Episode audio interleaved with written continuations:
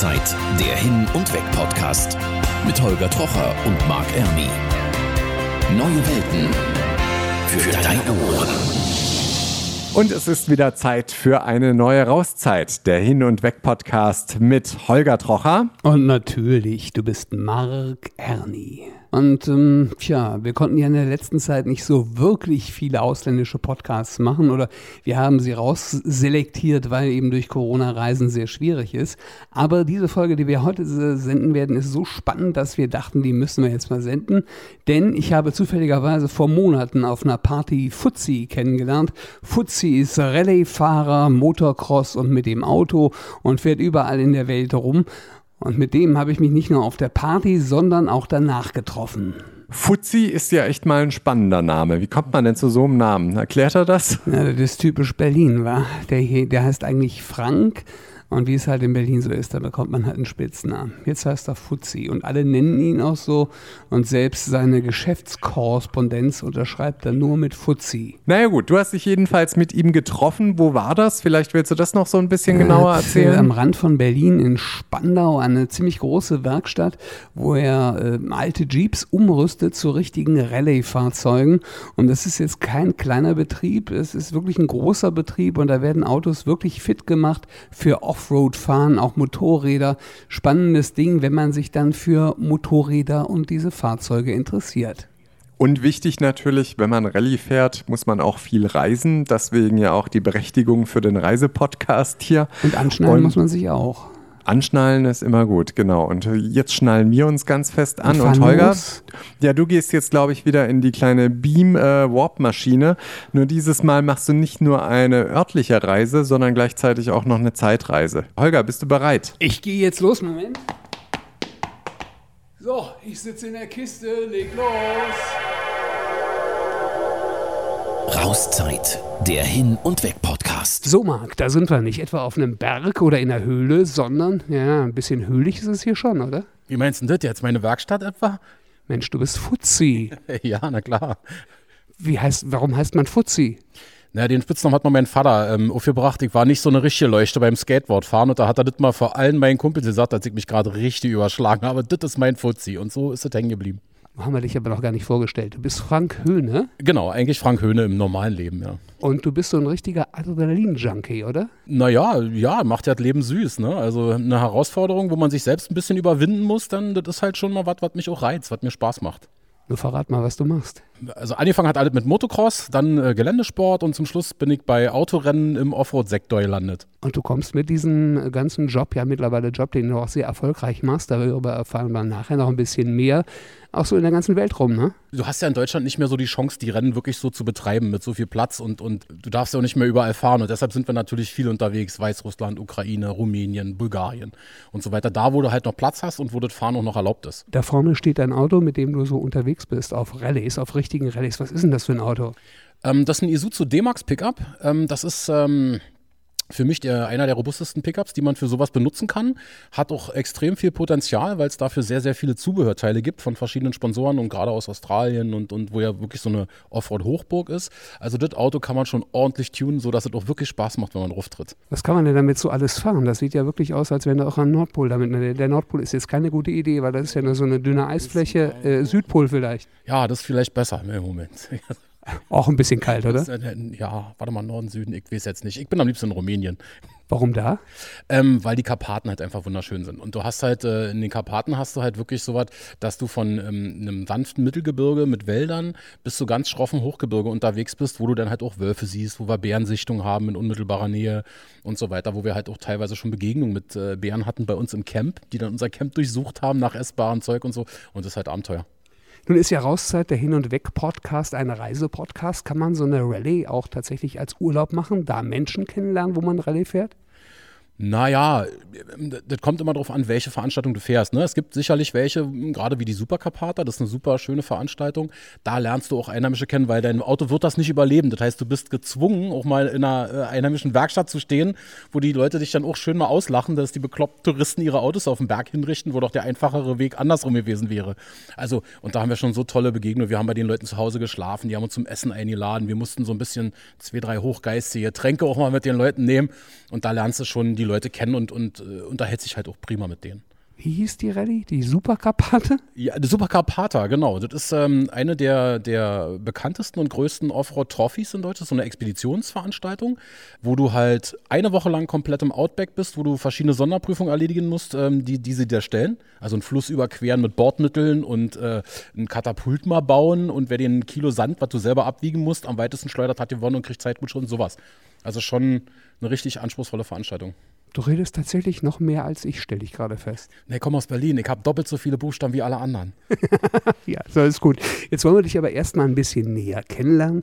Deshalb gibt es bei uns das Profil. Rauszeit, der Hin- und Weg-Podcast. Persönlich. So, und schon sind wir mittendrin im Profil. Soll ich dich Fuzzi oder Frank nennen? Du kannst mich gerne Fuzzi nennen, weil das machen eh alle und ich würde mich ungern wieder an einen normalen Namen gewöhnen. Ich nenne einen Halbsatz, der endet auf Punkt, Punkt, Punkt, auch manchmal mittendrin und du ergänzt das. So machen wir das. Jawohl. Ich bin Punkt, Punkt, Punkt. ja, in erster Linie Frank Höhne. Äh, 1965 geboren, ähm, in Berlin-Spandau und äh, ja, hab eine Firma, bin immer unterwegs. Das macht mich am Autofahren und am Rallyefahren besonders an. Punkt, Punkt, Punkt. Das ist jetzt was Längeres, ähm, weil es gibt natürlich so viele unterschiedliche Facetten beim, beim Autofahren und Rallyefahren. Ich mag es ganz gerne, wenn ich das Auto in Grenzbereichen bewege und das, das Auto zu beherrschen, in diesen Grenzbereichen, wo ich jetzt sage, ich mache einen Drift bei 120 oder ich fahre einen extrem steilen Hang runter und dieses Gefühl fürs Auto zu haben, den Popometer so richtig einzusetzen, setzen, das macht mich an beim Autofahren. Wenn dich jemand du Umweltsau nennt, antwortest du? Ich bin der Gute. Weil wir gucken halt immer, dass wir möglichst wenig zurücklassen, wenn wir durchgefahren sind. Und ganz ehrlich, wir scheißen jeden an, der Dreck in den Wald schmeißt. Wenn so im ganz normalen Stadtverkehr die Ampel mal grün ist und der vor dir nicht losfährt, passiert folgendes. Punkt, Punkt, Punkt. Ich atme zwei oder dreimal tief durch, bleibe ruhig, weil im Stadtverkehr macht es ja keinen Sinn, richtig Kapelle zu geben. Das war meine aufregendste Tour mit dem Rallye-Fahrzeug. Punkt, Punkt, Punkt. Oh, 2007 die allererste Supercarpata, weil ich überhaupt nicht wusste, was mich erwartet. In, äh, und wir in Berlin haben ja nicht so ein Gelände wie die in Rumänien. Also ich war von den Eindrücken jeden Tag so überwältigt, dass ich um 21 Uhr pünktlich eingeschlafen bin und nur von diesem Krempel geträumt habe. Letzter Satz, das war bisher meine spannendste Panne. Punkt, Punkt, Punkt. die spannendste Panne war 2012, auch bei der Supercarpata, weil da ist mir mitten im Hang das hintere Differential auseinandergefallen. Da mussten wir das Auto mit der Seilwinde am Baum anbinden, haben den aufgebockt und haben in der Nacht in einem Wolfshang, wo auch Wölfe unterwegs waren, haben wir das Differential zerlegt und äh, das Auto repariert. Ja, dann nenne ich den Frank alias Fuzzi doch auch einfach mal Fuzzi, oder? Was meinst du, Holger? Kann man machen, nachdem ich das jetzt so gehört habe. Fuzzi genannt werden, der Mann, lass es bei Fuzzi Feierabend. Alles klar, Fuzzi ist Fuzzi und äh, wir hören jetzt rein, was Fuzzi und du in der Garage alles noch so gemacht habt. Ja, und da sind wir wieder in der Werkstatt bei Fuzzi. Du hast gerade oder vorhin schon erzählt, du machst viele Rallyes und lernst dabei auch andere Länder kennen. Die Super, wie heißt die jetzt? Nicht Super Carpate, sondern die Rallye? Die heißt Super Carpata. Super Carpata. Das ist auch landschaftlich extrem spannend, sagst du? Ja, mega, weil du fährst natürlich, du hast einen Korridor, den darfst du nicht ver verlassen.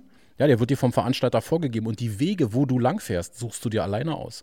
Das heißt also, wir hatten schon, äh, wir sind auf 2200 Meter Höhe, eine verlassene russische Radarstation, haben wir gesagt, passt mit der Zeit, hier übernachten wir. Und dann hast du halt den Blick über die Westkarpaten und, und stehst in einer verlassenen äh, Radarstation von den Russen und so diese Atmosphäre ist natürlich großartig, ja. Oder auch die tiefen Wälder und wir haben am Schluchten gesehen, wo wir gedacht haben, ach du Scheiße, hier kommen wir nie wieder raus und so. Also ist mega schön. Ist Rallye-Fahren denn kommunikativ? Ja, zumindest im Auto. ähm, weil der Beifahrer sagt ja, wo es lang geht, aber kommunikativ eher weniger, weil du bist natürlich in deinem Korridor gefangen. Du suchst ja nur Kontakt, wenn du durch Zufall abends am Lager schon welche triffst. Oder wenn du irgendwo in irgendeinem Dorf dein Auto reparieren musst. Ansonsten bist du natürlich schon im Rennen geschehen. Also du fährst ja hintereinander weg, du willst keine Zeit verschwenden, weil du hast es ja eilig. Ne? Du hast ja eine äh, Vorgabe, die du schaffen willst den Tag. Und da ist es eher, naja, wir funken über zwei Meter in den Autos hin und her. Du quatsch halt mit deinem Team oder wenn du mal Empfang hast mit einem anderen Team über Funk, frotzelt man sich so ein bisschen an, ob die immer noch so langsam sind wie letztes Jahr oder irgendwie so. Ähm, das macht man schon, aber ansonsten ist es nicht großartig kommunikativ, nee. Kann man denn so einen Urlaub tatsächlich verbringen mit so Autofahren, mit so Rallyefahren? Nee, also, äh, naja, was heißt? Also, ein Urlaub, es ist natürlich eine Auszeit vom normalen Leben, das ist ganz klar, weil es echtes Abenteuer ist noch, ne? Weil du hast halt so viele Sachen, wo du nicht weißt, was überhaupt passiert.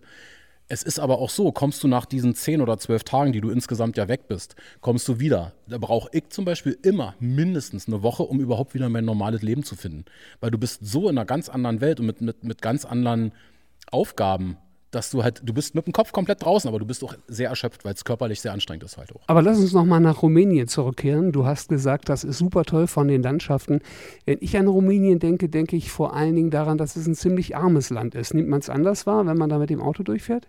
Ja, also wir sind ja, wir sind ja jetzt schon seit, also seit 2007 immer wieder in Rumänien und du siehst halt natürlich auch, seitdem Rumänien in der ähm, EU ist, wie es in dem Land auch vorwärts geht. Also früher so die ersten Touren waren, da war das wirklich grau. Also es war, wo du gedacht hast, oh, wow, lass mal lieber hier alles abschließen und auch nicht so farbenfroh und so. Und heute, wenn du nach Rumänien kommst, ist eine super offene Gesellschaft. Du kannst überall, du hältst überall an, ganz freundliche, offene Leute und ähm, auch wie sich das Land verändert hat. Also du, du siehst, dass es einen Aufschwung in Rumänien gibt. Ne? Also und, und deshalb äh, gar kein Problem. Ich bin da so gerne. Das ist ein ganz tolles Land. Ist das ein Land, wo man mal hinfahren sollte, auch wenn man da jetzt keine Rallye fährt? Ja, mega. Du hast da natürlich in Rumänien unglaublich viele Möglichkeiten. Du kannst Schloss Dracula besuchen.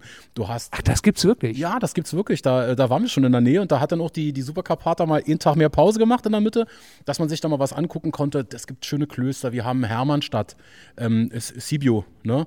Ähm, mega schöne Altstadt, wo du gucken kannst. Da sprechen auch voll viele Deutsch noch. Ne? Du kannst dir so verlassene alte Dörfer angucken. Du hast äh, das Schwarze Meer ja, wo das Donaudelta ist. Also Rumänien ist ein mega schönes Reiseland. Was isst man da so? Ist das Essen gut? Oh, mega. Also ähm, das ist so, ähm, wenn man da jetzt ein Schnitzel, also beste Beispiel, ich habe immer mein, dieses ultimative Schnitzel habe ich in Rumänien bekommen.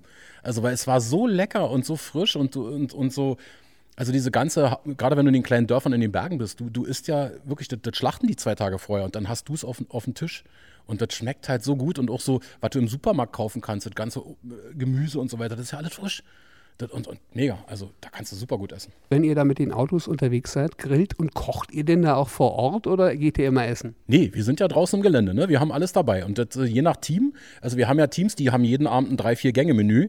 Oder du bist so ein, so ein Team wie bei uns, dass wir eher so sind, wir wollen nicht so viel mitschleppen und wir sind eher so die Tütenesser, äh, denn in dem Fall was wir uns dann ein bisschen ergänzen durch dem, was wir uns einkaufen, wenn wir durch die kleinen Dörfer fahren. Ja. Ähm, wir sind da recht, recht entspannt so. Aber es gibt schon, schon Leute, die kochen da richtig auf mit Sekt und Wein und Ditte und Ditte. Also die sind da schon ordentlich dabei. Jetzt kommen aber erstmal die Reisenews bei uns. Rauszeit, der Hin- und Weg-Podcast. Reisenews. Mit Gerrit Zienicke. Hallo. Die Kanaren versichern als erste Region Spaniens alle Besucher gegen zusätzliche Kosten im Falle einer Infektion mit dem Coronavirus während des Urlaubs auf den Inseln. Die Versicherung deckt den Rückflug in die Heimat, die Quarantäneunterkunft sowie auch die medizinischen Kosten ab. In den Genuss der Versicherung kommen ab sofort alle Besucher, sowohl die spanischen als auch die ausländischen Urlauber. Die einzige Bedingung, im Falle einer Infektion darf der Betroffene nicht vor Reiseantritt gewusst haben, dass er sich mit dem Erreger SARS-CoV-2 angesteckt hat.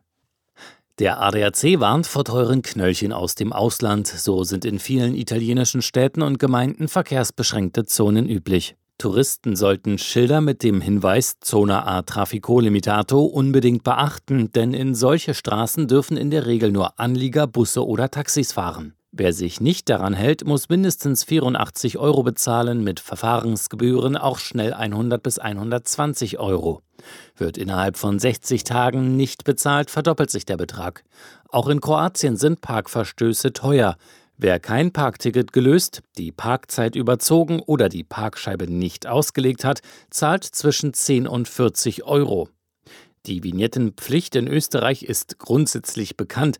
Was viele aber nicht wissen, ist die Vignette falsch angebracht, kostet das genauso viel wie ein Nicht-Vorhandensein. Dann wird eine sogenannte Ersatzmaut fällig. Für einen Pkw sind das 120 Euro. Die Vignette sollte links oben oder mittig oben hinter dem Spiegel aufgeklebt werden.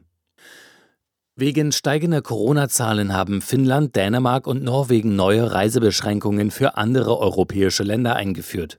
Finnland beschränkt erneut die Einreise für Menschen aus den Niederlanden, Belgien und Andorra. Unterdessen gab Dänemark eine Reisewarnung für Spanien und Andorra heraus. Zuvor hatte Dänemark schon unnötig vor Reisen nach Rumänien, Bulgarien und Luxemburg abgeraten. Norwegen reaktivierte am Donnerstag seine Regeln für Rückkehrer aus Tschechien, Frankreich, Monaco, der Schweiz und zwei Regionen in Schweden. Australien will seine Grenzen wegen der Corona-Pandemie vorläufig weiter ganz geschlossen halten. Premierminister Scott machte klar, dass es noch einige Monate dauern werde, bis wieder Ausländer einreisen dürften. Das Einreiseverbot für internationale Besucher gilt seit März. Nur Australier und Menschen mit permanentem Wohnsitz dürfen seither noch ins Land.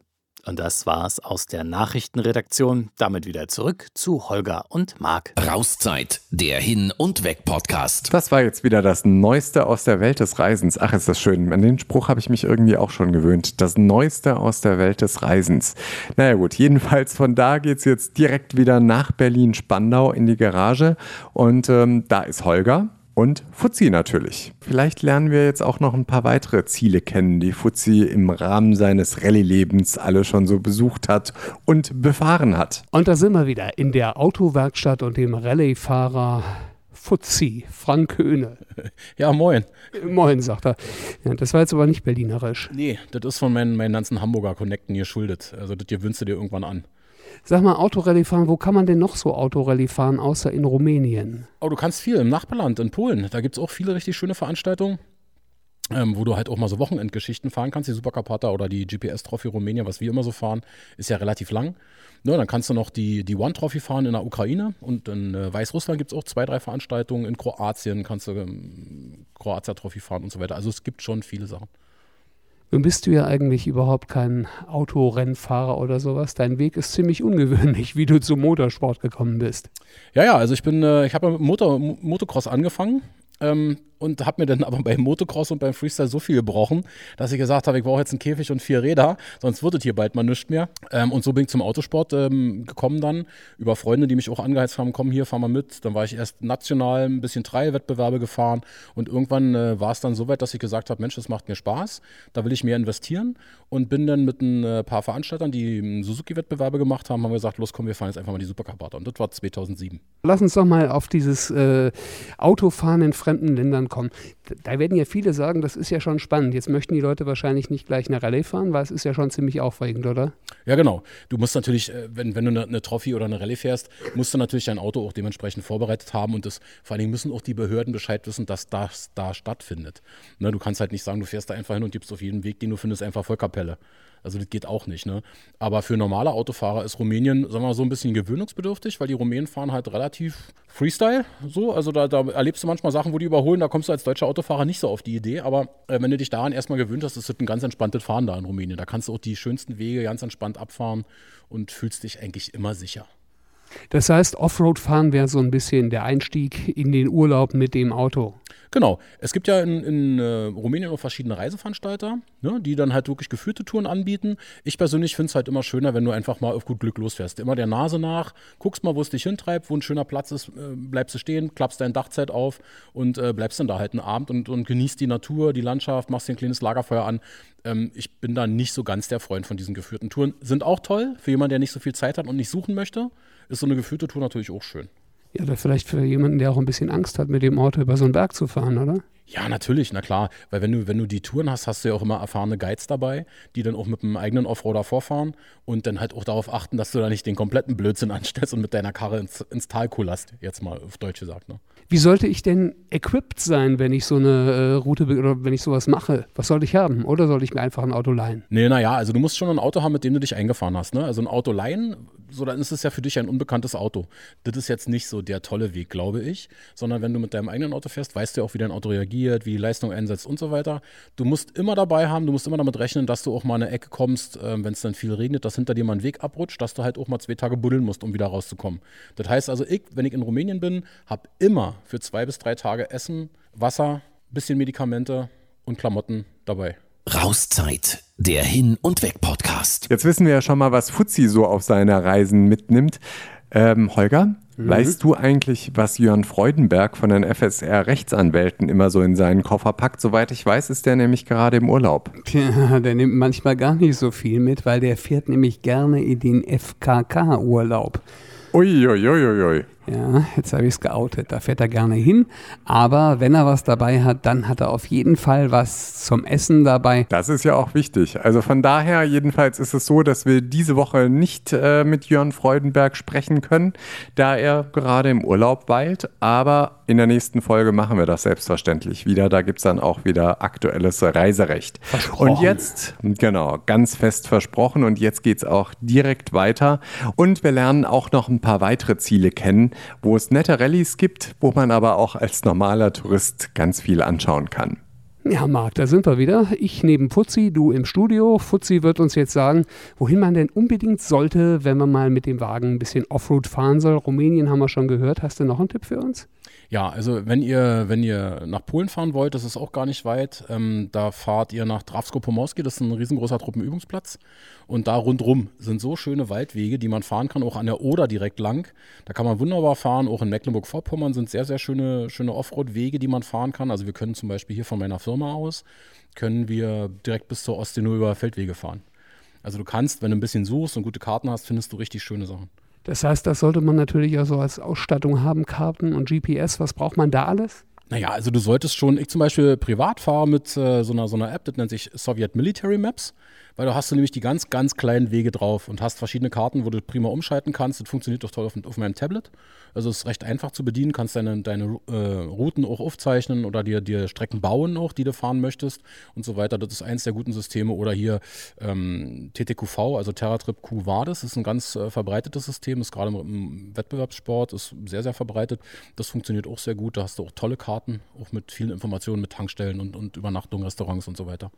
Jetzt lass mich trotzdem nochmal nachfragen zum Thema Umweltschutz. Es werden ja viele, die uns zuhören, sagen, ja, würde ich gerne machen, aber Umwelt ist blöd. Was kann man denn, wenn man sowas unbedingt mal machen will, tun, damit es ein bisschen umweltschonender wird? Naja, du musst natürlich deine Fahrweise auch so ein bisschen anpassen. Ne? Wenn du natürlich jetzt sagst, du willst aus jeder Ecke rausdriften und reißt da den Waldboden auf und, und, und äh, machst da direkt Schaden. Ähm, wenn du natürlich einen Weg fährst, wo schon 100 Treckerspuren durch sind oder wo und du fährst entspannt, das heißt also, du verdichtest nicht großartig den Boden, sondern rollst entspannt durch, lässt den Motor natürlich nicht in äh, hohen Drehzahlen jaulen, um die Wildtiere zu verschrecken, sondern gleitest eher durch den Wald und, und hältst auch mal an, machst mal aus, um mal auch die, die Eindrücke, diese Geräusche des Waldes auch mal aufzunehmen und zu genießen, wie die Vögel da sind, wie es wirklich im Unterhals knackt, wenn die Rehe durch sind oder Wildsauen irgendwo sind dann ist das also, denke ich, kein Problem. Aber ich würde jetzt halt auch nicht quer durch den Wald fahren. Immer, immer Wege, die es schon gibt. Es gibt ja Forstwege und so weiter, wenn auf dem Weg bleiben. Was ist denn das wildeste Wildtier gewesen, das dir wild begegnet ist? Das wildeste Wildtier, das mir wild begegnet ist, war ein Bär, den wir auf der 2011er Supercarpata bei uns im Camp hatten, weil wir hatten leider vergessen, äh, unsere Essenkiste mit drin zu stellen ins Auto und da hat der Bär echt versucht, eine Zages Alubox aufzukriegen, ist kläglich gescheitert und hat uns dafür dann auch prompt ins Camp gekackt. Also wir hatten einen großen Braunbären im Camp, der richtig rumgerackert hat. Hat er auch den Honig gefunden? Nein, den Honig hat er nicht gefunden. Der Honig steht immer beim, beim Chef im Auto bei mir. Oh, aber wenn da der Bär reingekommen wäre, alter Vater. ja, dann hätte der Bär aber einen harten Kampf gehabt um meinen Honig. Ist ja nichts passiert, der Bär hat den Honig gar nicht erst gefunden. Sag mal, äh, nochmal kurz zu dir. Du hast mittlerweile, deshalb stehen wir auch in der Werkstatt, du rüstest solche Fahrzeuge für solche Touren um mittlerweile? Genau, ich bin ähm, in Berlin, bin ich von äh, Horntools, bin ich Gebietshändler und wir vertreiben so dieses ganze Offroad-Zubehör von Salvensystemen über Dachzelte, was ja heute sehr, sehr begehrt ist und, und eine große Gemeinschaft, Fangemeinschaft gefunden hat. Und ich baue hier auch Speziallösungen, wenn jetzt also für ein Auto keinen Dachgepäckträger gibt, dann baue ich ihm einen und sowas alles. Ne? Und wir machen diese ganzen Autos für, für Trophys, für Rallyes, für Fernreisen, das rüsten wir hier alles um. Und du bildest Leute auch aus, dass sie Offroad fahren können, ne? Ja, ganz genau. Ich bin äh, bei der Dekra am Lausitzring ähm, und zwar haben wir da ein riesengroßes Offroad-Areal.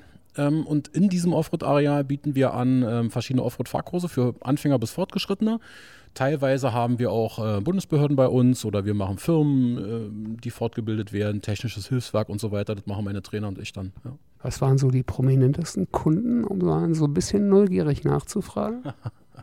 naja, prominenteste Kunden, also ähm, da hülle ich mal den Mantel des Schweigens drüber, aber ähm, was, eine, was eine ganz witzige Geschichte war, ich bin mal gegen den Matthias Malmedy gefahren und da haben wir mal einen Ländervergleich Deutschland gegen Amerika gemacht. Der Matthias ist ein G-Modell gefahren von Mercedes und ich bin mit einem Jeep unterwegs gewesen und das war mal eine ganz witzige Sache und äh, ja, ach, mit verschiedenen Leuten, die für also verschiedene Schauspieler, die für Filmrollen was machen wollten, mit denen machen wir mal so ein bisschen Einführung, dass sie halt auch wissen, wie man die gröbsten Sachen macht mit so einem Auto. Ja. Bist du schon mal irgendwo in äh, tatsächlich in der Arktis oder in der Antarktis gefahren?